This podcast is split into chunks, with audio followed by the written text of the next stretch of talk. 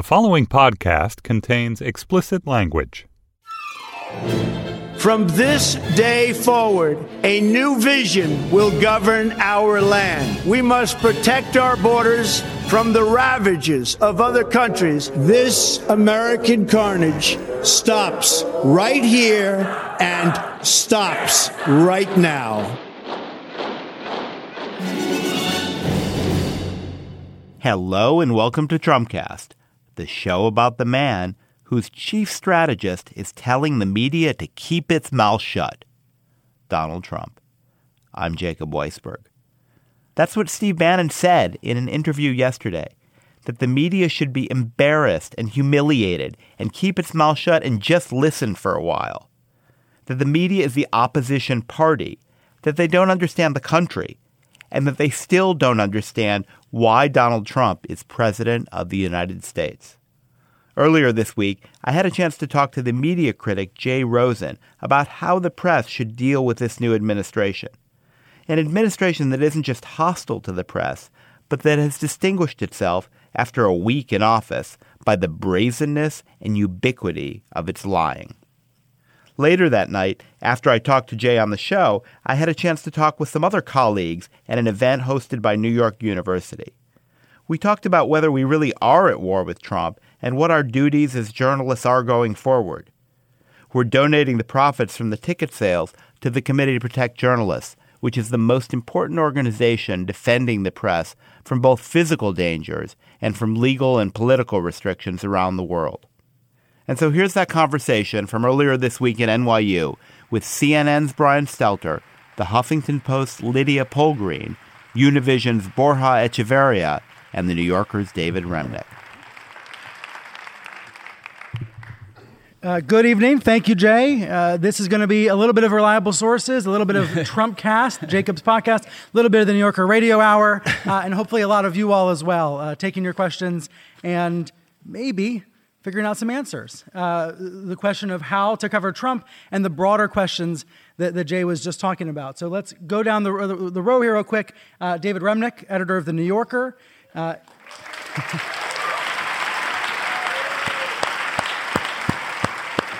Uh, next to him, uh, Borja Echevarria. Did I get it right? Close. Yeah. uh, VP and editor in chief, Univision Digital. Came in from, my, from Miami for this. Uh, next to him, Jacob Weisberg, uh, of course, the Trump cast host, chairman Thank of you. the Slate Group. And the brand new editor of the Huffington Post, Lydia Polgreen.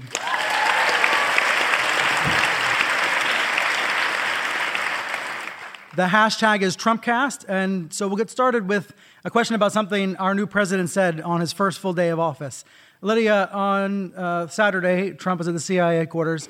He said, with delight and with glee, he said, I'm in a running war with the media. He, he is the commander in chief responsible for sending troops into battle, and he's using the word war to describe what's happening with us. So, if he's at war with the media, Lydia, does that mean you're at war with him? Is the Huffington Post at war with Donald Trump?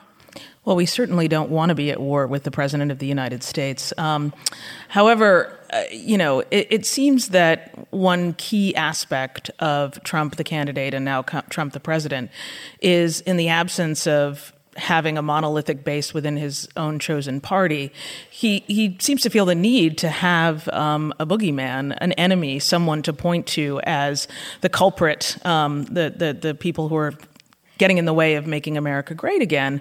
Um, you know, at one point it's immigrants, at another point it's Muslims. Um, and uh, you know, as they say, it's not your fault; it's just your turn. Um, so, um, you know, I think that we are a very convenient, um, and and I think we're a very convenient um, uh, target.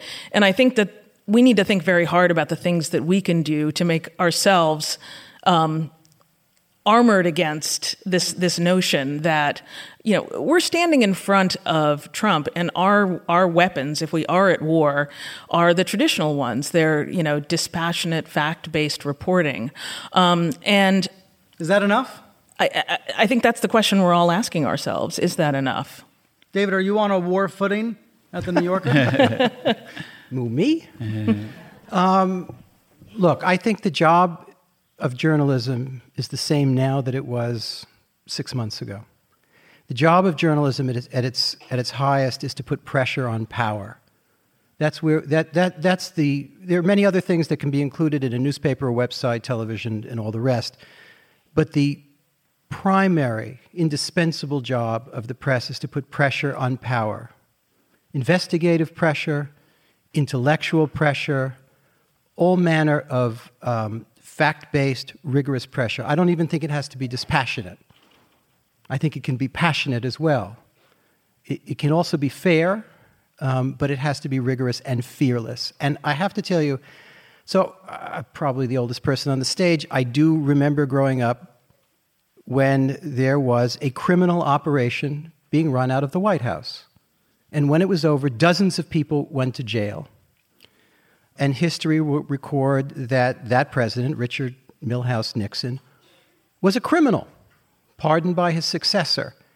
And a large role was played, a heroic role, a singular role was played by reporters, reporting. And not just Woodward and Bernstein, by commentators, by novelists, by all manner of what we call the media today. So, uh, you know, I go into this knowing that it's, this is a, no, I don't think it's a normal presidency. I think it is a matter of record and even self confession that Donald Trump is a flim flam man as a businessman. You just read his autobiography, he tells you that he lies. He says it in his, in his, in his autobiography. We know a spectacular amount about his life as a businessman, as a rhetorician, as a politician, and he won, sort of. but he won enough to be occupying the Oval Office. So I think that there's a huge job to be done, and I don't think it's going to be done overnight. There are hours and seconds of the day where I don't know how this lasts. I How really what don't. lasts? His presidency. I don't know.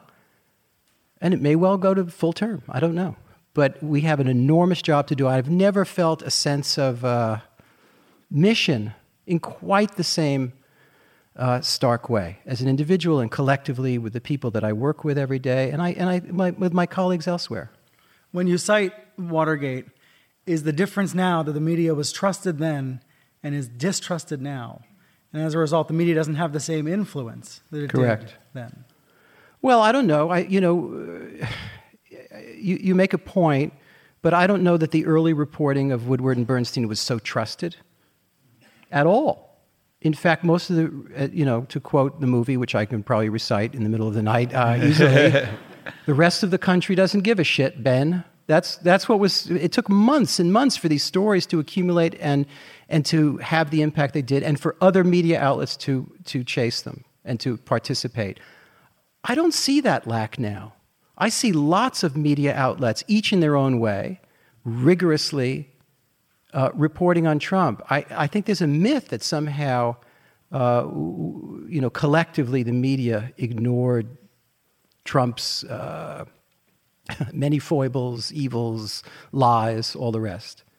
The truth is, it didn't penetrate for many reasons that we could talk about, quite the way that one would have thought let me talk about Univision. So the New Yorker, the brand the New Yorker is identified in the name. and you know who the audience of the New Yorker is partly from the name. Univision is different, right? Borja, the, the, you're, you're broadcasting to the whole country in, in Spanish, the dominant Spanish language network. What do you tell your audience right now? Uh, you know, David just re- references the presidency mm. being not normal. Do you yeah. all take the same stand? Because that in yeah. and of itself is a, is a big judgment to make. Yeah. Well, I think the the good thing about us about Univision is that we started talking to our audience. Uh, I think a year and a half. So when Jorge was expelled from a press conference, uh, that was August 2015. I mean, my feeling is that we already come from the future, and many of the conversations that are happening now and the debates that are happening now, yeah. we had then, and we took position a year and a half ago. No, so when didn't now that we, hurt you though? I mean, didn't your audience expect Clinton to win, and aren't they angry at you now? If you excuse me, aren't some of your viewers angry at Univision now for making them think Clinton was going to win? I mean, I don't have that, that feeling with our, uh, with our audience. No, maybe some Hispanics that not necessarily feel close to Univision. I mean, Univision has been the dominant player in the Hispanic media. That doesn't mean that 100% of the Hispanic feel close to Univision. No, there there are parts of the Hispanic audience, maybe some of the Cubans in Miami, know, that they feel kind of a revenge now. And Jorge spoke about this after the elections. He had the feeling, no, and maybe we all had the feeling that we. Um, we overvalue uh, the vote of the Latinos. You know, you can remember Jorge said no one can get to the White House without the Latino vote, uh, and finally that didn't happen. Uh, and the Latino vote, I mean, they moved pretty pretty strong this time, much more than in previous in previous election. But it was not enough, and not and not uh, the the calculation we did wrong. It was not that one. Is what we didn't calculate. For example, in Florida, that so many white people from the north of Florida were gonna make Trump win the the elections. No, uh, and I, I, was talking to David before. I mean, I haven't seen anyone like Jorge creating an empathy with the audience, and I think that that hasn't changed. No, and, I, and for sure we made mistakes during the coverage of the elections, but I think the sense of trust with uh, with our people and with the brand is not only as before; it's even bigger. I think uh, our audience need us now more than ever. Uh, they are seeing that maybe we're talking about DACA and the Dreamers. Maybe they're gonna uh, Trump is gonna get uh, rid of the DACA. That's one million people. So they're uh, calling us, telephone. Uh, our audience is getting bigger and bigger every day um, on the newscast and on digital. So uh, there's a sense of need from our audience. The, the viewers are paying attention, readers are paying attention. Uh, Jake, Jacob, let me bring you in and, and, ask you about something that I think maybe is the fundamental issue. One, one of the fundamental issues that was set up here. Uh, David, a couple minutes ago, you said the job of journalists now is the same as it was six months ago. And I, I wonder if you agree, Jacob.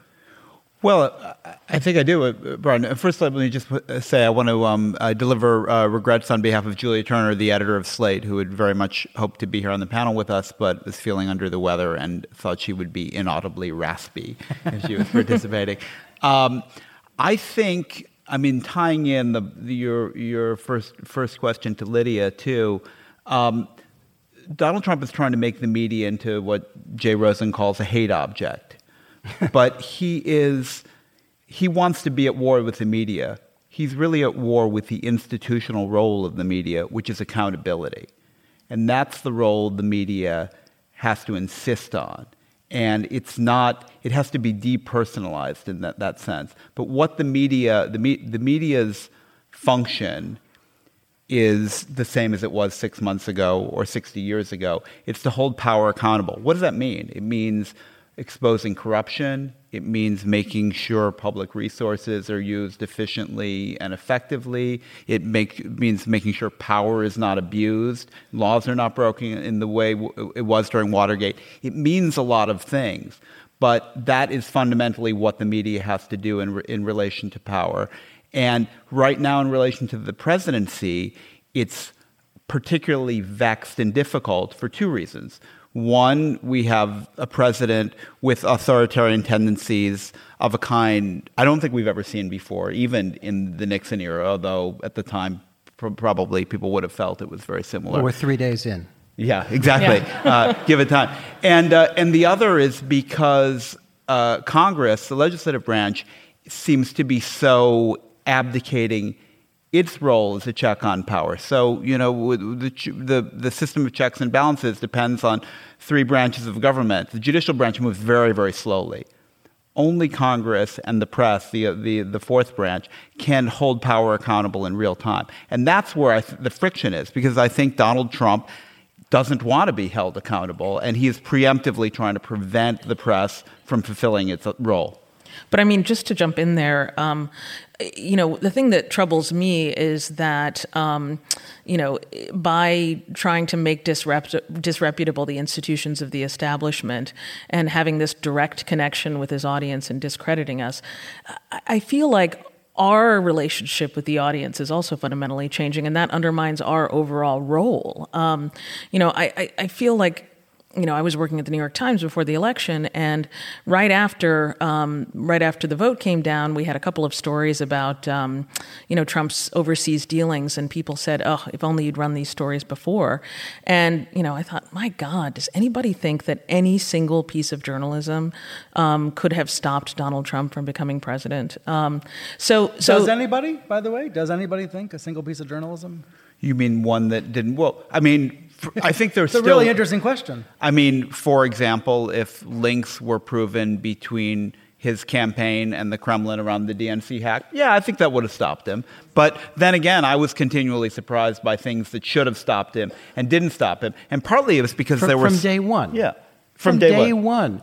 Remember, this was a campaign launched with a racist premise birtherism. Birtherism. Uh, so long ago, I wrote a inconsequential book about Barack Obama, and I went on a radio station. And a guy calls uh, into the call in station. Milt Rosenberg is the station. You're sitting there at 11 o'clock at night, half falling asleep. It goes on forever and ever. And a guy calls in. and he's from a publication called The American Thinker, which is a forerunner to some of the things that are now seemingly in the first row of the White House press room. and he said, You know, you're a complete phony. Everything you write from A to Z in this book is, is absolute bullshit. Barack Obama did not write his first book. Bill Ayers wrote his book. Now, we think fake news was invented last week. Perfidy, lies, self deception, illusion, these are all things that, that have a long, long history. What's changed? What's changed is technology. What's changed is delivery systems. And what's changed now is a masterful, masterful, peculiarly American demagogue. We've had demagogues throughout our history for well over two centuries, but no one's reached where this guy has.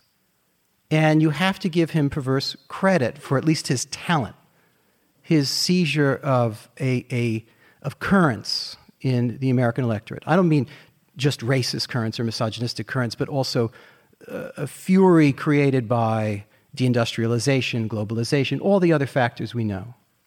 But he is masterful at this. I don't know that it lasts. I don't know that it's, it's it, it, you know, look at the weekend. On Friday, we had a speech of blood and soil. N- like none ever uh, preached from that pulpit.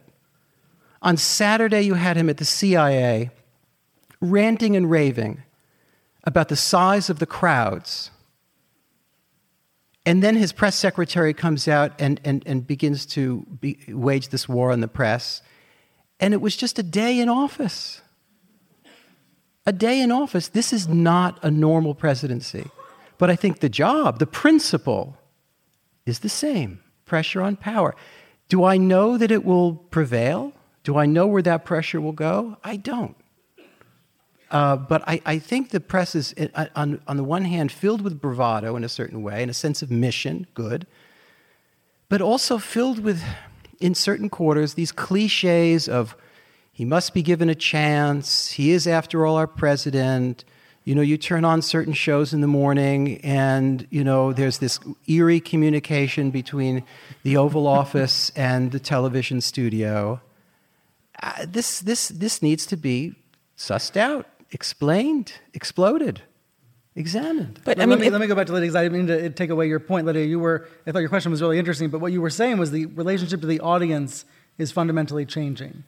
Yeah, I, mean, I think that there's just been a huge erosion of trust. I mean, to your original point of being at war, I think that we in the media have a tradition of kind of nonviolent resistance. um, you know, we we stick to our nonviolent um, weapon of choice, which is which is dispassionate reporting of fact. And um, you know, I I I just think we all need to think about the effectiveness of that weapon in the in this context. Um, I, am not suggesting that we dispense with those things, but I think we can't fool ourselves and think that that that that if we just behave the same, um, if we that eventually uh, truth will out. Um, I, I'm not confident of that, and I think that is very much connected to the fact that that we have allowed ourselves to become discredited. Um, So, So you're saying the job is not the same, maybe?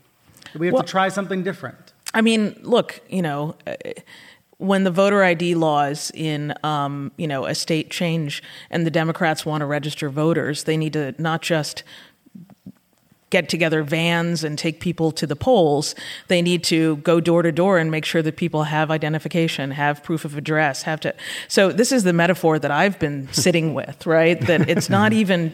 I mean, it's almost like we need to rebuild media literacy in um, in the United States because because that that trust has been so eroded. Um, unless you just want to speak to your to your fellow elites, um, you know, and and that's fine. And that's Um, my concern about this.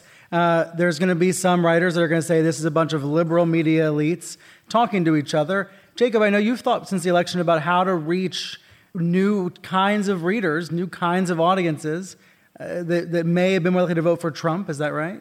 Well, thought about it more than have been effective been- it. I mean, so you're saying it's been difficult? Well, I mean, I think you know we, we we are living in a media environment increasingly characterized by filter bubbles, by people self-segregating according to their views of the world, even if they say they don't. And you know, there's a there's a Fox tribe and a and a CNN tribe and a Slate tribe and a New Yorker tribe, and you know, there's overlap uh, between them and among them. Um, but fundamentally, people are, have gotten much better at hearing what they want to hear. And it's very hard to fight against that. I mean, when I started doing this podcast, which is now nearly a year ago, you know, it's supposed to end a few times, but it's, it's, it's exhibiting this refusal to do that. Um, but, um, but part of my idea was I wanted to talk to Trump supporters. I wanted to find intelligent Trump supporters who would not just repeat talking points they had heard on Fox, but kind of give me their real reasons. And and and I got a few. And there you know there were there were a few interesting people who had who surprised me with their reasons for supporting Trump. You know, the, some people were highly idiosyncratic, and I like that. There was even one guy I talked around who came on my show three times, and by the end of it, he said he couldn't vote for Trump. But he wasn't. He wasn't sure. He wasn't going to vote for Hillary. But he said he wasn't going to vote for Trump. Um, but um, you know, there's not much there's not much over, overlap, and it's particularly confounding for a place like Slate. I mean, what Slate likes to be doing is telling people, challenging people's received opinions, and saying, you know, you're right for the wrong reasons, or you're wrong, you know. And we, we like to we like we to know. be we like yeah, you know, the Slate pitch, right? We like got to be it. surprising and challenging. There's not much room to do that right now. I mean, there's not, you know, the, the contrarian view of, of, of Trump is, is kind of, you- we're not, we're not anywhere near that. You can't contemplate that. Right now, you know, we're, we're talking about fu- uh, fundamentals. Um, so I think in that sense, it's hard if you're trying to occupy some island other than the Fox News island of, of, of state media or the. Do you the- mean that you think Fox News is state TV now? I think it's absolutely trending in that direction. And, you know, uh, Trump has exhibited such glee in the driving away from Fox, even of the sort of slightly recalcitrant conservatives. I mean, Megyn Kelly, you know, was his enemy because she was, while she seems to have largely conservative politics and was very good at what she did on Fox, she was a little too independent for him. Now that she's gone, it's more Sean Hannity and Bill O'Reilly land. And that does seem, and you know, Rupert Murdoch seems pretty on board. I mean, we'll see how it plays out. But I think Fox has some real journalists, and I think it has some propagandists. And right now, it looks to me like the propagandists are getting the upper hand. Well, partly this is about defining our terms, right? And I think that's something that Jay, Jay Rosen would say. The, the, the media includes InfoWars and the New York Times. It includes Hannity uh, and the AP. And I think for purposes of this discussion, we're talking about the news media journalists who are trying uh, to play it straight, whatever that means right now. Uh, however, I wonder if that gets back to your point about media literacy, that people are awash in this environment where all of that is mixed together. So much opinion and so much uh, just noise, for lack of a better word, uh, that it all blends together and folks don't trust any of it. No, I think that's that's absolutely right. I mean, you know, I, I remember, you know, discussions at the Times about, you know, how important it was that we preserve the ragged right on a news analysis um, in print. Right. So then the reader would know that this was a piece of news analysis. And I think, my God, do you think anybody's paying attention? Um, you know, I, I, and, and this we're talking about print subscribers of the New York Times. Uh, you know, there's just so much garbage out there, so much that's just flying by and, you know, penetrating into people's consciousness. Um, and, and, I, I just think amid all that noise, it's very easy for for anything you know for anything goes. I continue to wonder where are the startups? Where are the new kinds of newsrooms? What are the new journalistic forms and tools and sites that should be created as a result of a Trump presidency. And I don't see enough innovation yet. I don't think that it's a, it's a technological problem. I mean, I think No, I- yeah. yeah, I think that it's it's it's well. Anyway, David, Let- you let go me say it this way: What about the casual reader who has no idea about the history of voter fraud in this country or attempts to suppress the vote, who's hearing about it today for the first time, who's confused and kind of scared?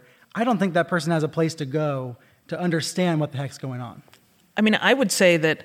I mean, this again comes back to the question of, um, of of media literacy, but I think it goes back even further than that, which is a sense of you know common interest and a sense of we're all in this together, um, and the kind of empathy that drives great great journalism about people. Um, I think you know the investigative reporting that we talked about is extremely important, um, but I, think a lot about you know the people who voted for Obama in 2012 and then voted for Trump in 2016. What does their information diet look like? You know, is there anybody who's out there creating a journalistic product that speaks in a clear and empathic way to a low information voter who's not a bigot, who's not a you know, I mean, the, this job used Just a busy person who doesn't. and and who's you know who who's like you know look the big trends are clear you know globalization hasn't worked out how we thought and people feel the pain of that technological progress was supposed to make you know life utopian um, everyone more productivity and blah blah blah.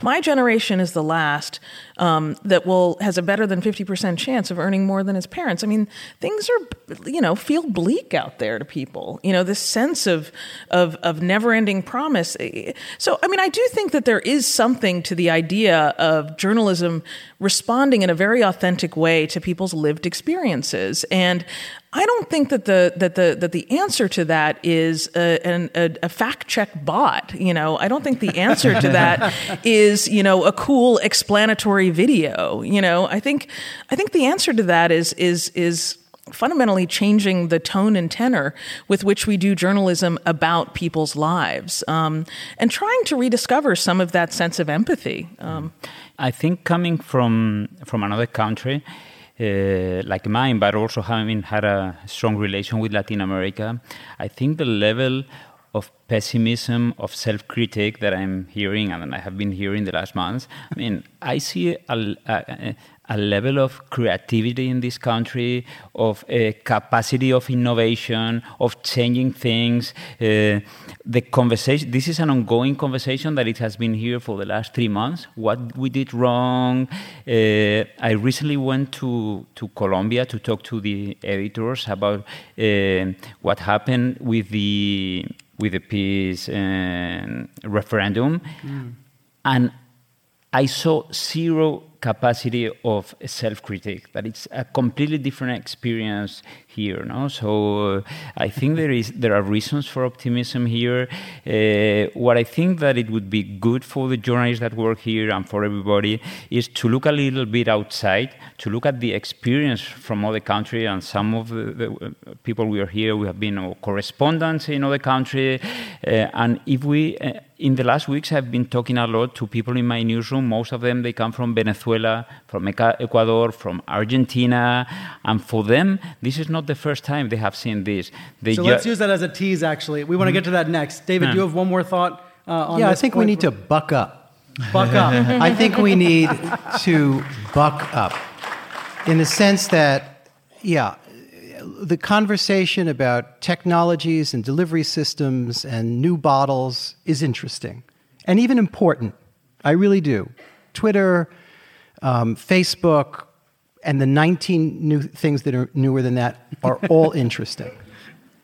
and, and vital, and you know, you are pitifully behind if you do not ad- adapt to these, these uh, technologies, whether you're in legacy media, as, as, the brand goes on the back of uh, uh, even, even Slate is probably considered legacy media at this we're, point. We're in between. Post, we're right. in between. You're a, you're a, you're a tweener. Um, but this discussion, to me, with all due respect, is somewhat secondary. I think some of this discussion is we need to buck up and do our work and do it ferociously and fearlessly and not be freaked out by a press secretary's performance at the podium on Saturday. Hmm. Stop it. You thought people were freaked I, out. You know, I, I, I lived for four years in the Soviet Union, and then as I was leaving, it collapsed. You're welcome. and for about 10 years, eight, 10 years, there was a free ish press owned by oligarchs, incredibly corrupt, but free ish after a millennium of unfreedom, of the most ferocious kind, that had all kinds of contorting effects on the psychology and history of the Russian people and the, and, and the Soviet imperium. That's a horror show. We've had four days of this, and we need to look at it squarely. And whether you're at Huffington Post or, or Snapchat or, or Univision or, or wherever you are, you need to do your work constantly and get out of bed earlier and work harder and write stories of all kinds. Jay Rosen's right.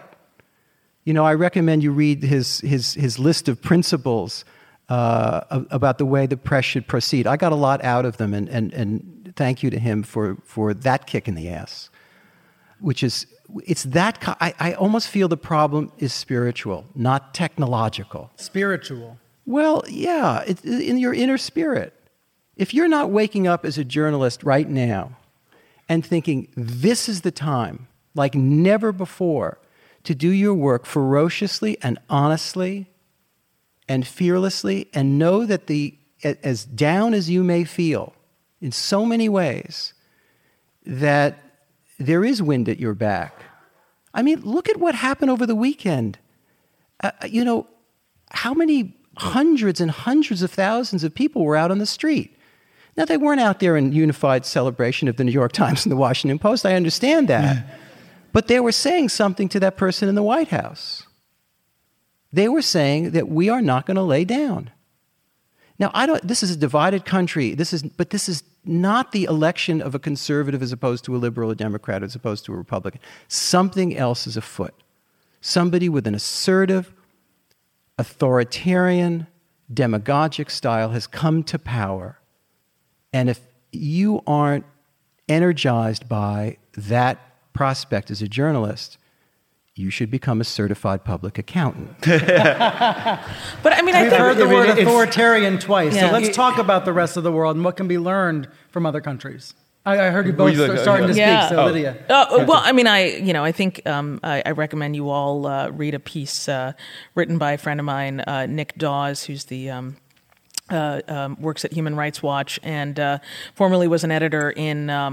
In uh, in South Africa and India, and had some very wise words for American journalists based on his experiences uh, dealing with um, you know kind of velvet velvet-ish gloves, maybe burlap glove, um, uh. You know both Jacob Zuma and um, and and Narendra Modi, um, and and I think that that for me the the one of the really important takeaways that he had was that um, journalistic institutions shouldn't try to take these things on alone um, you know, we, we have this kind of like resistance to working together. We compete. Um, you know, broadcast does this, and print thinks they're too good for everybody, and um, you know, the digital upstarts are too busy making um, gifs.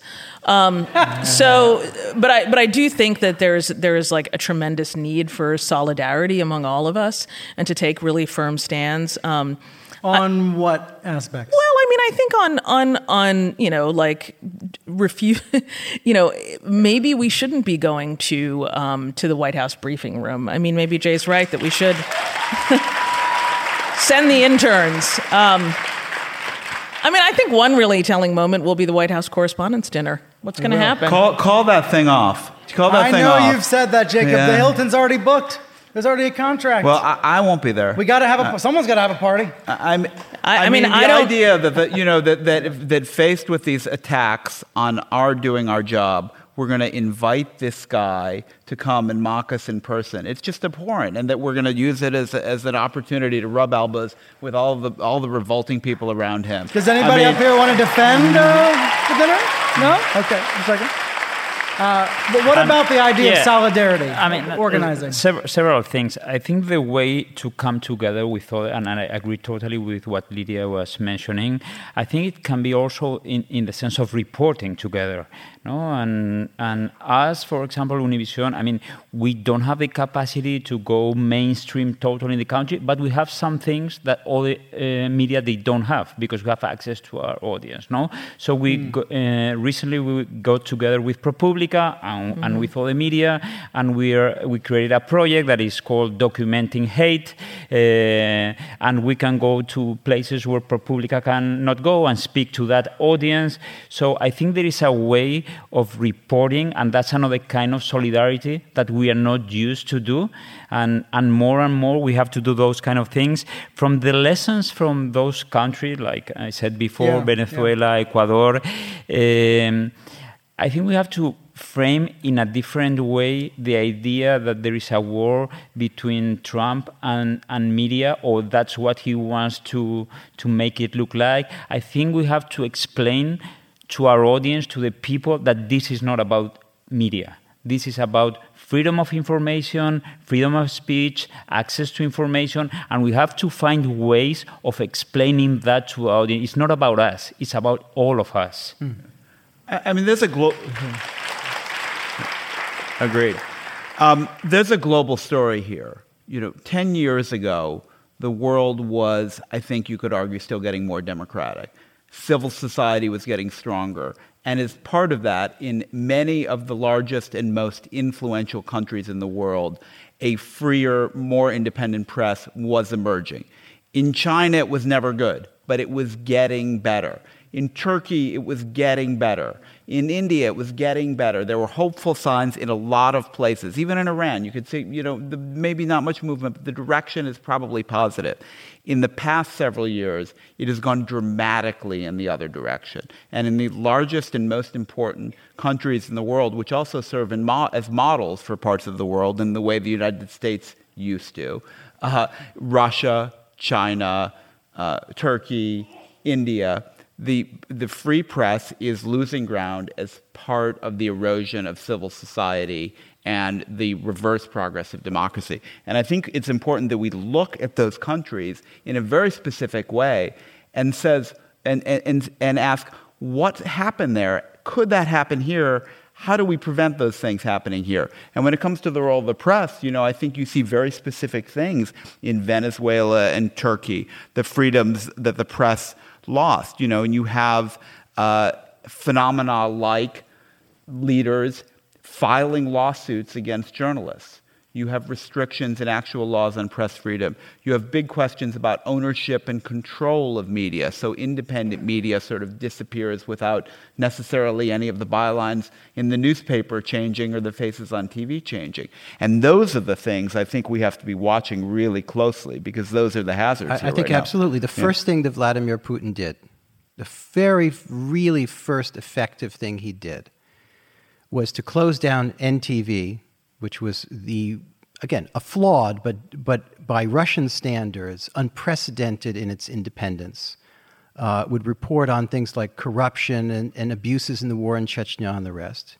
He did that, and that was a signal to every oligarch: get out of the media business. Get out of the media business. And right now, the level of political discussion on Russian television in particular, print they don't, forgive me, they don't give a shit about. uh, the internet, they semi leave alone. I mean, you can have a news diet in Russia, but you have to assertively go after it. Let's face it, television is, is, is dominant, particularly in a country that big, and distribution problems uh, for, for, for print certainly collapsed you may not criticize Vladimir Putin on television, period. There is an, a, a blacklist of people who may not appear on television. And if you criticize the president, you will end up in all kinds of uh, jeopardy. And so the stakes of what we do, the stakes of our work, the stakes of how we behave, the signals that we send to the rest of the world, I, I know this sounds incredibly corny and maybe impermissibly so uh, at any time, but I really feel this way. It is absolutely essential, absolutely essential that we behave uh, with, with absolute fearlessness. I, and I, and it, it, it, is, it is a constitutional, national, and moral necessity that we do so, which makes you feel puffed up a little bit. But if that's what gets you out of the chair in the morning, then, then, then go for it. You need to do that because I see a lot of demoralized people around. I do too. I, I, think that another sort of peril um, is is a much more kind of hidden one. Um, you know, in South Africa, one of the largest media groups was was bought out and basically gutted by a, um, a you know crony of the president, um, and uh, you know just seeing what happened with you know Peter Thiel and Gawker. Um, you know, in India, you have an army of trolls that come after you know sort of pro Modi trolls that come after mm-hmm. any journalist that try. So I, I, think it's not just about you know these kind of iron fist. I'm going to go and force this paper out of business. Um, you know, there are some very very wealthy people um, besides Donald Trump associated with his administration, um, and um, you know I've always felt that the um, one of the great underwriters of the freedom of the press is the fact that it, in the United States is the fact that we're going concerns. We make money, we earn our keep, um, mm-hmm. and that keeps us um, independent. Well, but uh, there are signs to be encouraged. For example, I, with all due respect, I thought CNN. Oh, earlier I hate a sentence that starts that way. I thought CNN earlier in the campaign was way too permissive in letting Donald Trump just sweep the airwaves. Mm. And they did it for a reason that, you know, it was quote unquote good television. And hours and hours of this stuff. And it had, had an enormous effect. Now I see something quite different. I see CNN taking its cue from headlines in the New York Times and calling, um, calling things what they are far more often. This is a lie. This is an untruth. Um, this is an encouraging thing. All at a time it should be pointed out, all at a time when CNN is part of a corporation that has a deal in progress, that the president can't just press a button and, and, and stifle, but can go an awfully far way in doing so. And so I, you know, you have to look in that direction. It's that kind of behavior. If in fact that's what CNN is going to do, and I hope it will, uh, because it's enormously um, influential and enormously irritating to Donald Trump, who watches CNN, I think, endlessly. From what I understand, Donald Trump in meetings, and I have this pretty reliably, there's always a television on, and while he's being briefed on this, that, and the other thing, he is watching himself on television. there's also the infantile aspect of this presidency that's disturbing and, ha- and makes a difference. So I, I, it's that relationship between um, not only how journalists behave, but you know our uh, you know Ubermenschen, our you know the, the people above us, the owners. The owners. Of, yeah, what they do, how they behave. Do they stand up, or do they kind of quietly shrivel? It's a moment to pay attention to media ownership for sure. Damn right. And it's not just because of that merger. At CNN, it is very clear the White House is watching. Let's let's just put it that way. Not just Trump, but it includes Trump.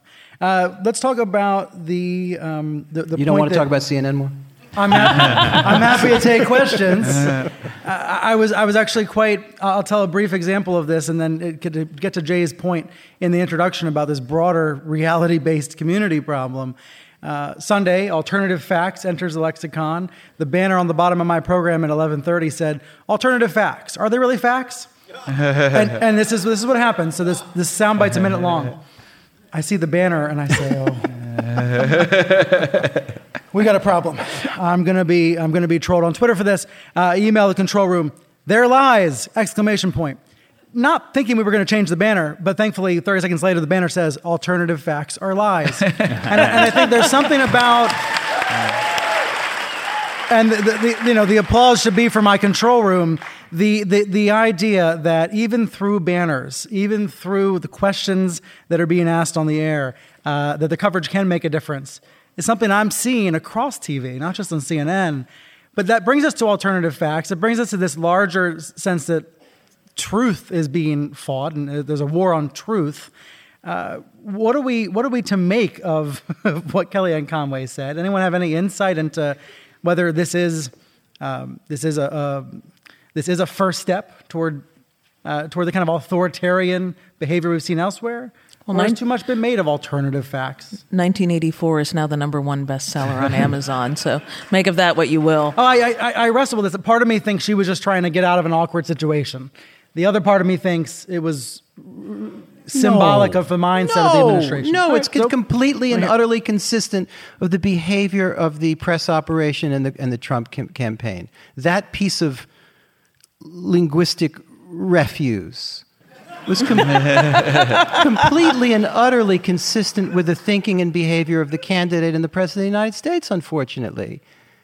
There's a reason this book is selling so well. It perfectly encapsulates, you know, the, the, the, the psychology and the mass uh, psychology that can, that, can, uh, that can swallow a people through this kind of, you know, Ministry of Information behavior. Are we there yet? No. Uh, let's just remember it is four days in. We are sitting here up in a stage. We are not passing around samizdat. We are not um, in a jail cell or a courtroom. Tomorrow morning, I'm going to go to my office and I'm going to type and talk to writers and people on the web and all, all the, the radio and all the rest. The freedom is there. I just want to be able to look back and be proud that I used it to its maximum because it's an incredible privilege. We have to do that. I was going to say, you know, you, you know Russian, David. I don't, but but I have the sense that their vocabulary is much richer in uh, terms for official deceit. And you know, this is, I mean, alternative facts is a rough translation of disinformation, which is a Russian term, right? Disinformation. And disinformation is not misinformation. Disinformation is not inaccurate information. Correct. It is, it, it is, it is, it is false propaganda, fraud, fraudulent news, which is what fake news is, but intended not necessarily to convince people that the fraudulent story is 100% true.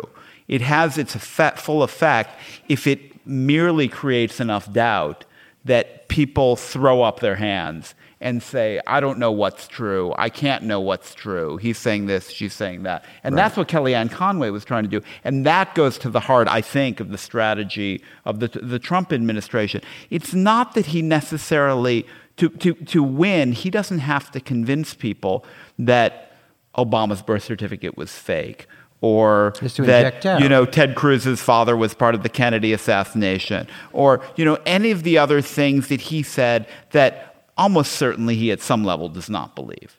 He just has to divert people with a debate about it that results in, in or, people. Or, and, yeah. and the refuse, the, the garbage that he leaves behind, the psychological garbage that he leaves behind is incredible. He eventually came around to saying, all right, you know, maybe it was wrong. But what's the percentage of Republican voters who believe to this day in birtherism? I, I, I don't know the number. And I, do they believe know. in birtherism or do they use birtherism as a way to get under the former president's skin? Do you think they truly believe birtherism? It's just a metaphor for racism. I mean, that's sort of the that, defense. That's the question. The, with, know, with voter the, fraud, three to five million illegal votes didn't happen.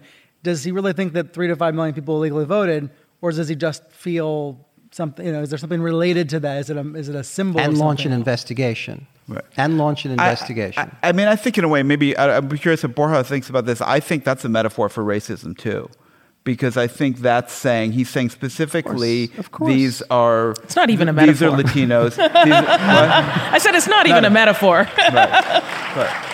Sean Spicer, uh, tr- uh, what she Sean, said. Trump, yeah. Trump did say today that he's sure that all the illegal votes were for the other person. That's what he said to ABC. So let's let's get your take. No, yeah, I mean, and and it happens with with the wall. No, that's exactly the same metaphor. No, I mean, is he gonna build build a wall in Mexico? And that's what many people don't know. There is already a wall in Mexico that separates the United States from Mexico. Uh, and, and he will be repeating and repeating, he has been repeating this, and maybe he's going to build, I don't know how many more kilometers, but it's not going to change anything, no? But they are metaphor that, that they have a real impact in, in the life of the people, no? And, and in our specific audience, there is right now, there is panic. And that's the, the reality, no? They hear about a war, they don't know if they're going to take them away of the country. They will never come back. They're gonna, the kids are gonna stay he- here. The parents are gonna go away. So, uh, I mean, I think we have to be very careful with with uh, these metaphors. We're getting to the really fun part, which is your all's questions. There's two microphones, one on each side. Uh, so please line up at the mics. Let me ask this question to all of you: Do any of you worry about? For lack of a better phrase, outrage fatigue. That uh, every day the news coverage feels like it's at 11, and the folks are going to tune it out. Anybody concerned about that? Yeah, I'm, I'm worried about becoming tedious. And, you know, it's, it, it's tedious to be outraged all the time. It's hard to maintain, and it's not a good, spiritually, it's not a good, it's not a good state of mind. You have to be able to calibrate. You have to be able to kind of take breaks from it because you can't be, you can't have the dial turned up all the way all the time. So I think that's a real problem. But cutting against that is something David said. This is a great time to be a journalist because if you're a journalist, you wake up and you know what your job is. You know what you have to do. Mm-hmm. I think if you're not a journalist, it's a lot harder because you want to you want to fight you want to fight these encroachments too. But it's not you know it's not clear what you do. Do you run for office? Do you go to a demonstration? I mean, there, there's an infinite range of possibilities. But if your job is to write stories, do inv- investigations, and tell the truth, that's we know how to do that. That's what we do, and you you wake up with a strong sense of purpose around that. Yeah, I, I feel very lucky um, because you know my my friends and family who are not journalists feel really powerless right now. I mean, I think they go to the march, mm. they, you know, whatever it is, um, you know, they do, and I I feel like I mean, I lead a newsroom that's filled with very young people who are extremely idealistic, and it's really inspiring to see how fired up they are. Um, and um, you know, that I think is is is what I see across the board. I don't know what's happening in your newsroom, but um, you know, we'll see. Time will tell. Um, you know, this is as we keep saying, day four. I, I think he's. I think Donald Trump is counting on exhaustion. I think Donald Trump counting is, on exhaustion. Interesting. Yeah, I think he's counting it's on like this kind of uh, umbrage burning itself out after a while, and that it tamps down and it normalizes, and and everybody goes home and goes about their business, and we blink, and a, I, let me just say this: I, I think the Constitution is a great gift of Enlightenment philosophy, despite its enormous flaws that we all know from the 18th century. But it's everything is fragile. Magazines are fragile, television stations are fragile, NYU may not last until the 400th century, who knows? And it is our, it, it, it's demanded of us to vouchsafe that which is valuable, eh, invaluable, and constitutional. Look, he's a conservative president in one way, a peculiar conservative president. I don't like that because of my own politics, but we've been through this before. This is something else. This is somebody who, within four days, has begun to challenge constitutional and democratic norms. That isn't politics, that's an emergency. So I, I, don't, I don't think that it's. Um, to, to, to after four days say, well, you know, we have outrage. And, you know, David Brooks this morning in, a, in his column, you know, I, you know, scolded the demonstrators for, for not demonstrating for the right thing. With all due respect to David Brooks, it, it, it, it, it is interesting that people that mo- are hardest on identity politics are white men. and, and hundreds of thousands of not just women, but all kinds of people and from all, all corners of life came out to express themselves in all kinds of ways. And uh, in, in a re, it, with a real sense of outrage and a desire to vouchsafe and protect what is uh, dear to them, whether it, it, it's um, civil rights, human rights, um, abortion rights, which are inscribed in our law until otherwise notified, You know, so I, I think that kind of scolding and and everybody saying calm down, I'm wary of that. To be clear, you're saying democracy is val- is fragile. The I Constitution know is it's fragile. fragile. I've lived through it elsewhere. Does that mean, in a war against the media, that the media could lose? yes. That it Of is course. existential this moment. Read a history book. I'm just trying to. I'm just trying to frame the stakes here. Because no, no, no, Brian. I don't, I'm not, I I'm not dissing you. I'm just saying Yeah. That you know, live long enough, read enough, Yeah. see enough, keep your eyes open. Things are fragile. Mm-hmm. Whether they're fragile, it's a fragile diplomatic peace. It's if, whether it's an institution or it's a freedom that we've come to be both accustomed to and love. Yes, I don't think this is just my natural temperament, which is pessimistic enough. I just think it's a fact of history, and Americans can be oblivious oblivious. We could never be attacked, you know, et cetera, et cetera. It, it, it, this is um, this is an emergency. Oblivious, but not our crowd. Let's go out to the crowd. Let's go to the audience. First question. Tell us your name. Okay, I'm Marilyn Gunner, and I'm a member of the totally, completely hysterical crowd. so, so what do I, what, what might I need from you is, is I'm looking at the first four days of coverage, and one thing I wondered is if we could take some of the most of the fake news and the tweets and put it into an entertainment section. So that because right now there are things that are chaff being sent up and then there's real things that are happening. And i want to see on the front page the real things so i know what to react to.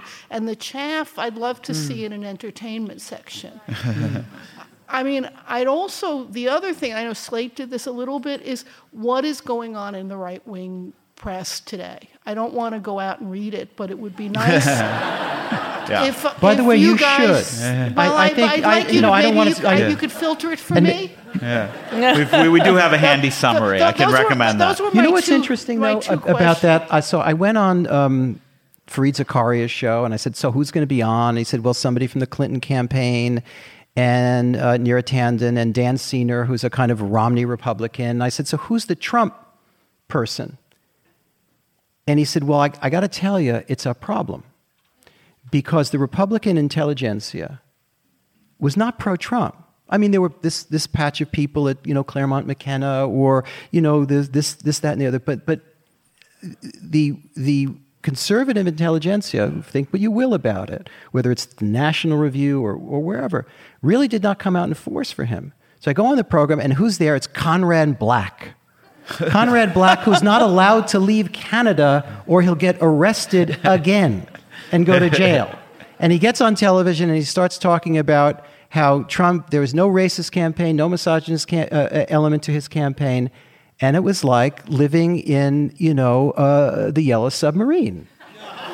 When your spokesman's wearing an ankle bracelet, it's never Yeah, a good exactly. sign. Yeah. Now, but on the other hand, I, I don't think you can just then be dismissive, and you have to realize 60 odd million people voted for Donald Trump, and part of our jobs up here, too, is to get our shit together and know why and understand differences among those voters and not brand them all with the same tongs. Anyway, and see what they're reading. Let's, right. Yeah, Let's- partly. Let's go back and forth here and get some more questions. Hi, I'm Bob Berkowitz. I was a White House correspondent for CNN in the early 80s. In my day, if a reporter like Jim Acosta was blackballed by the president elect of the United States, there would have been outrage by the likes of Sam Donaldson and Lesley Stahl and people like that. And I hope to believe myself, nobody said anything. They just went to the next question. You're talking about standing up to Trump, they wouldn't even stand up for their colleague. These are a bunch of wimps. I, I, I- will say I think the press needs solidarity and unity on institutional issues like that, what they're allowed to do to reporters. And I think there's been some real weakness. I mean, I watched the the Sean Spicer's first press conference on Monday after he had lied in the most outrageous way in a public statement from the from the briefing podium on Saturday. And I thought reporters were going to stand up and demand an apology and ask him if he was going to resign and say they weren't going to talk about anything else until he acknowledged lying to them and, and breaking the, the, the fundamental bond of trust around that institution. They didn't. They didn't do anything. They didn't do anything, and they're and they're all everyone's trying to get their question in, and everyone everyone's sort of operating independently. So I. I, I totally agree with you, but it's very hard to do. But I think the I think the press has to. There should be a lot of kind of meetings and dinners right now where they agree to some kind of ground rules about sticking up for each other. Yeah. Uh, but Is I that- mean, that's par- not part of the- collusion? Part of the part of the I mean, part of the discussion here is that like for all of us, you know, Trump is good for business, right? I mean, you know, it's it's it's you know produces great copy, it produces great television. You know, viewership numbers are up. Um, you know, uh, the New York Times, the New Yorker, others have seen a huge boom in subscriptions. Um, so, I, you know, I, I- it, it sounds crass, but I mean, I think that that that you know reporters jockeying in that um, briefing room are in part, you know, kind of doing The show you know, must go on. The on. show No, must the- go but the, on. dy- the dyna- when I was a young reporter, I was a sports reporter, and you'd go into a locker room, and sooner or later, maybe you've had this experience too. Sooner or later, you'd run into an abusive coach, and you'd be in a clutch with 15 people, and some timorous soul would ask a, a, a brave question, and then the, sh- and the coach would get abusive at that reporter. It was very rare, I'm afraid to say, that those other reporters would, would show a sense of solidarity. There is this mm. chicken hearted sense that we have to come to this room every day and we have to kind of talk to the press secretary every day, and God forbid we get in his or her face, we're going to get, and this is the worst thing that can happen to you in the White House press room or the Boston Celtics locker room, I'm going to get shut out. And my feeling is no great stories come from a press room. exactly. Ever. Exactly. Let's I go. mean, you know, I think a big organization has to show up. I, you know, I, I, I think it's a, a great applause line. We shouldn't go, but you know, if you're a big, yeah, somebody's got to go. Send the But that interns. isn't. But Send that the isn't. interns. That isn't where. That isn't where uh, Watergate was found, or Abu Ghraib was found, or anything of, of, of Yeah, earth-shattering importance. Yeah, and there is a risk that in the next months, if we don't see that kind of solidarity, I think the next step is we're going to start listening to nonsense questions in the White House because people are not going to dare to ask a question and you're going to be pointed. So that's the next step if we don't do something. And we should do it right now, immediately, because if it's not, it's going to get worse and worse. First question yesterday was LifeZette. First question today was the Washington Examiner. Let's go over here. Hey, uh, thanks for taking my question. Washington my name, Times. My name is uh, Mike Parenti, and I'm obsessed with news. Uh, We love you. then. Bless you. so, uh, So's Brian. my question's related to something that occurred like a week or a week and a half ago, but it feels like it could be a year ago now with what's happened in the past three days. Um, it's related to BuzzFeed's leak four, of the but dossier. who's counting? Yeah, yeah. It's the dossier, the 35 page dossier leak. Um, this is something I follow a lot of journalists on Twitter, and when, the, when this was leaked, this conversation really blew up um, for I don't know for a couple days. And my observation is that it should not have been leaked, and it was a gift to the Trump administration to use to support his war on the media.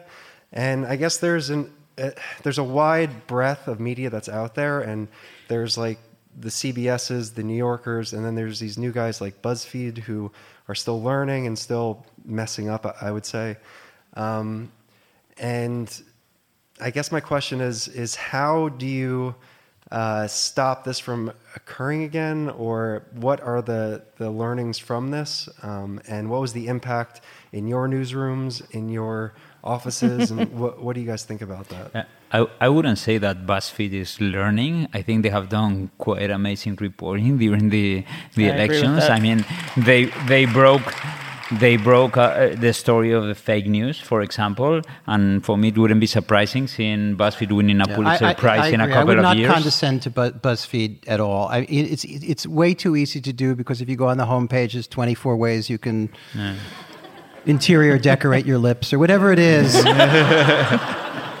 so they do a variety of things. They do a variety of things. You know, I, I was lucky enough to cover the Obama campaign at the very, very end, and they were obsessed with one thing Macedonian fake news. Where was that story coming from? BuzzFeed. I think Ben Smith made the call, and his colleagues made that call not because uh, because they were rookies, but because that's what their values and instincts and lawyers and journalists led them to do. I, I, I think that can go either way. Yeah. I think it was a serious decision whether you do, agree with it or disagree with it. Anybody up here disagree with BuzzFeed? I, I look. I don't know. I didn't. I didn't Yeah, it's- have what it's they had. tricky. I, I agree This, with this business BuzzFeed. said everybody had the dossier. I felt a little left out. Yeah. right, and you wanted to see it it. How did you get to see it? Because of BuzzFeed. I mean, as a journalist, the worst, hmm. one of the worst feelings is being part of a paternalistic conspiracy, in effect, to say it's okay for us to all see this and pass it around. Yeah. But we, we have to protect people from this information because But they I can't think- be but Should, I trusted. think- should we make choices based on the idea that Trump's going to use it against us? Well, I don't know. I don't Look, think well, so. I know. a- That's at the any implication. It's how given- you at any represent given- it. But at any given moment, a lot of investigative reporters know a lot of things that the public either doesn't know or may not, may never know, because it may not yet be verified. That's the big. That's the big question. I think it's a very tough call, but I do think it was a serious call. I don't think it was done blithely. Um, and I don't think it was done by an unserious uh, organization. I think they've done some uh, amazing things in a very short time. Over to the left side here. Hello, my name is Eric Oriana. I'll try to make this brief. First, please go back to your organizations and make sure that they hire non white males, um, specifically black women, queer black women, disabled uh, queer black women, because there is a rate, like you just go on Twitter, you can find five people like that. um, there, uh, my second point is about the economics, um, sort of getting back to what Lydia was mentioning prior. So you have things like Fox, uh, Vox, sorry, um, BuzzFeed. I listen to a lot of podcasts. That's how I consume most of my media, right? My mom loves Ryan. That's what she was as a CNN. That's my that's my demo. It's Well, yeah, listen, my mom is really big with the moms. Love moms. my mom is 65. I hear a butt coming. no, no, no, it's just different because my mom is 65. She loves CNN. She trusts CNN because, you know, back in the 80s when it started, that's there was the uh, first guys on the scene. And what Jeff Zucker did during the campaign is inexcusable. And I hope you and Jake Tapper and everybody else goes back and says, yes, we have to make a profit, but do we have to make a profit in this way? When Les, what's his name? Moonves from CBS says, yeah, Trump's horrible for the country, but he's good for CBS. That ethos is unacceptable. If you guys are going to be advocates for the polity, you gotta tell your bosses, we can't do this. Okay? So I wanna get back to the question about the model because John Oliver did some of the best journalism on and he's not he's not here. He's not one of you guys, but he is who my generation now looks towards. Right, and I don't mean that to offend you guys. I don't, I'm not saying that to because I love the New Yorker. I love the podcast from the, you know that. Uh, I'm not does. offended. I look, John Oliver's great. Yeah. Here's the problem. You- you- uh, The unless you wanted 40 people Yeah, on stage. sorry. Here's the, here, here's the thing that we really have to face. I would watch John Oliver completely destroy an issue, and, and his Destroy. and his Yeah. and his researchers were terrific, and it was married to this incredible wit. Trump won anyway. And I think we have to really face this complicated thing that yes, he was incredible. Same thing, you know, if Jon Stewart had been around, he would have been, you know, all over Trump's hairdo. And yet, really serious currents are happening in the United States. Complicated, ugly, hidden, exposed. And, you know, not any one kind of journalism. And I think this is an important thing when it comes to diversity. And I, and, and I don't disagree with the thing you said. That there are all kinds of journalisms to, to be taken into account here, and they all have to be at their tippity top best. Not just John Oliver. But, You know, in this country, you know, the Chicago Defender played an enormous role in, it, in its time, especially in its time. The Village Voice in this city at a certain time. Regional newspapers sent uh, scoundrel mayors to jail. A lot of those newspapers have shriveled up and died. Radio stations. When I hear the media, it drives me nuts because that includes, you know, Slate and, and, and Newsmax at the same time. But the thing, the people that do the real work, and there are a lot of them, uh, just have to, they have to buck up. They have to really be better than they ever were. I don't see how it's uh, a lot more complicated than that. I'm going to remember this as the buck up panel. I, I already tweeted it. Let's go right here. I don't know. C- yes, this I can hear myself. So okay. Um, so my name is Jessica Sally. I'm a journalism student at NYU. Also, um, so I um, am from rural Louisiana, um, which I think where I think the issues of why people voted for Trump are probably pretty different than they were in somewhere like Michigan or West Virginia. Um, and I think that like the, the alternative facts have long been a thing there. Like four years ago, I remember seeing articles about Barack Obama about to start the white genocide. Like 12 people from my high school shared these articles as if they were totally real. Um, so I think that these people are, like a lot of people that I went to high school with, are not necessarily even low information voters, but disinformation voters. Um, so in terms of reaching people in you know rural Louisiana who you know fundamentally many of the people I like know from there like would stand up here right here and tell you that they think like most Muslims are terrorists or something like that. Things that, you know, anything any if any of us in this room heard it, we would be horrified by. And it's something that has total currency um, in this community. So what is there a plan for trying to reach out to these type of voters who while they were not the tipping point for how Trump got elected were uh, you know a big part of the support that he counted on or you know, are they considered a lost cause to fact? I don't. I mean, first I of all, know. white genocide. What a failure, President Obama. I know, right? what a failure. Thanks, Obama. But, but you are raising, yeah.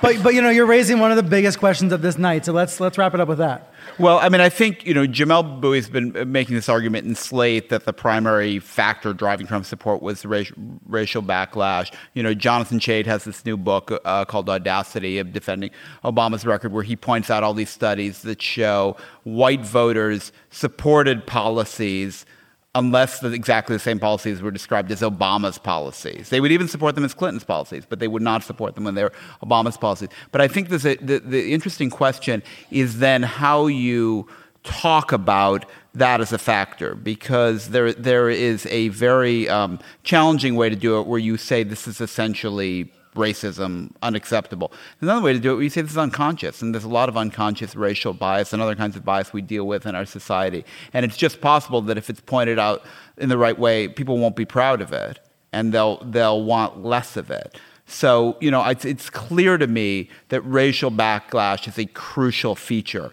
It's not clear to me how conscious that backlash is. Other thoughts up here about reaching to this what we imagine as this other audience that may not be consuming your publications? Yeah, I, I think that uh, we, we tend to do a connection between reaching and changing people's, people's mind. And I don't think that is necessarily connected. I think uh, media, we have to at- acknowledge that it's not only a, a, a problem of reach that we have, but of impact.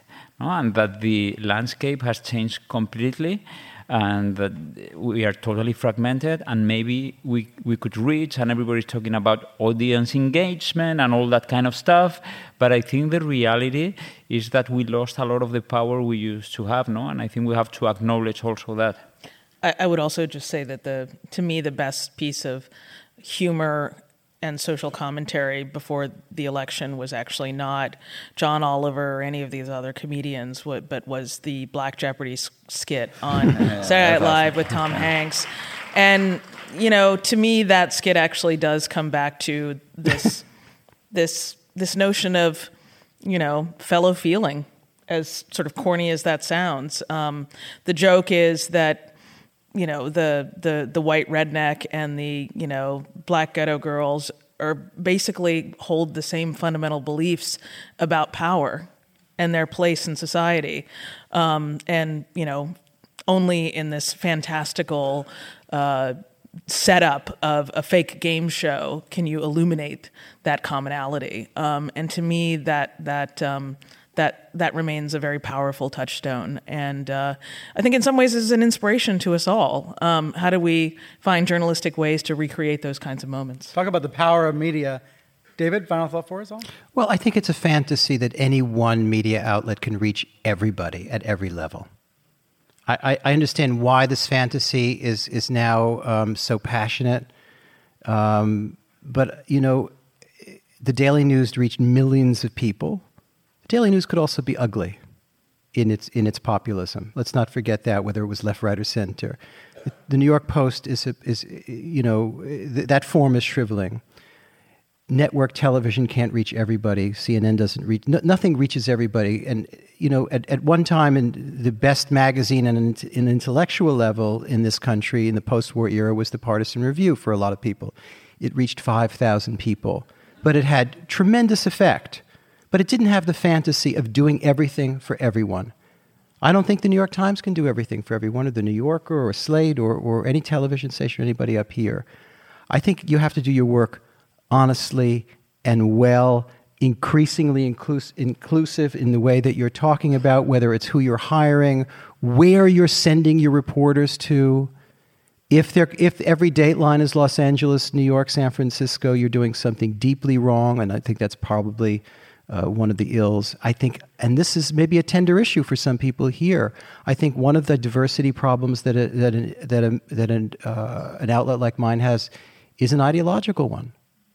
How do I get and speak to and hear from conservative voices or libertarian, or not the the, the usual amen corner that is you know coming out of my uh, mouth or most of my colleagues? How do you how do you make that part of that argument? And not just a tribune. I think that's, that's a dilemma that we're, we all should uh, face squarely. I don't mean, you know, welcome, welcome, Joe Racist. Here you are, uh, for, you know, massages. But there, there are different voices here, other than the ones that, that maybe are the vast majority in this room. How do you make that part of the, uh, um, the sound and fury of what you're publishing or airing? I think that's important, and it's and it should not be political consultants paid to uh, issue professional bullshit back and forth on a panel. I think we can do better than that. I saw a comment from one of our audience members here on Twitter. Uh, said, "I'm feeling a little bit better about this week after being here tonight. I hope all of you feel the same way. Buck up, and thank you all thank for you. Uh, for speaking tonight."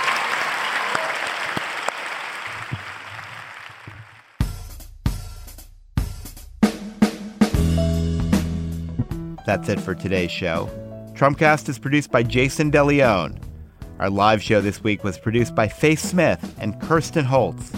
Special thanks to our sound engineers Ethan Simon and Jason Gambrell. Steve Lickteig is the executive producer of Slate Podcast. Andy Bowers is the chief content officer of the Panoply Network. And I'm Jacob Weisberg. We'll be back next week with more Trumpcast.